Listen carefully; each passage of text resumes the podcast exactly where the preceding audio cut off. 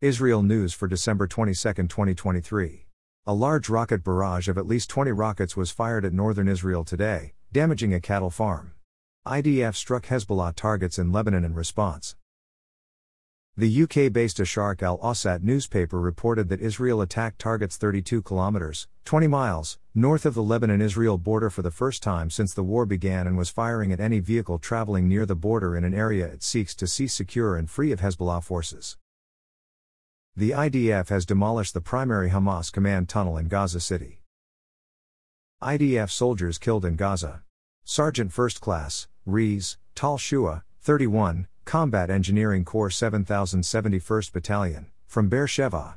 Lieutenant Shai Eli, 21, an officer in the Special Tactics Rescue Unit 669, from Ashkelon. A terrorist attempted to ram security forces at a checkpoint in the West Bank today.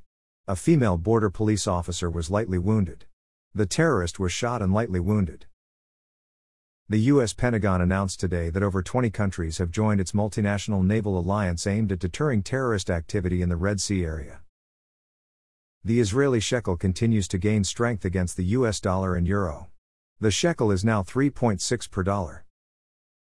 In the first 11 months of 2023, 44,372 immigrants reached Israel, significantly down from 74,714 in all of 2022 when Russia's invasion of Ukraine caused a large wave of immigration. Of the immigrants in 2023, 36,000 came from countries of the former Soviet Union, 2,495 immigrants from the US and Canada, 1,780 from Ethiopia, 1,125 immigrants from Latin America, and 945 from France.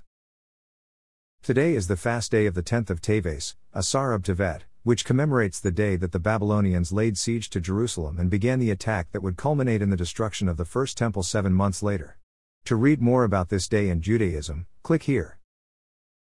As we battle our modern day enemies who seek to destroy us once again, let us use this day of fasting and reflection to pray for our total victory and for the safe return of all of our hostages and soldiers to their families.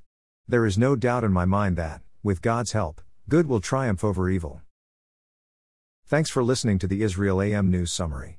To receive the Israel AM News Summary directly in your inbox, subscribe at www.israelam.com.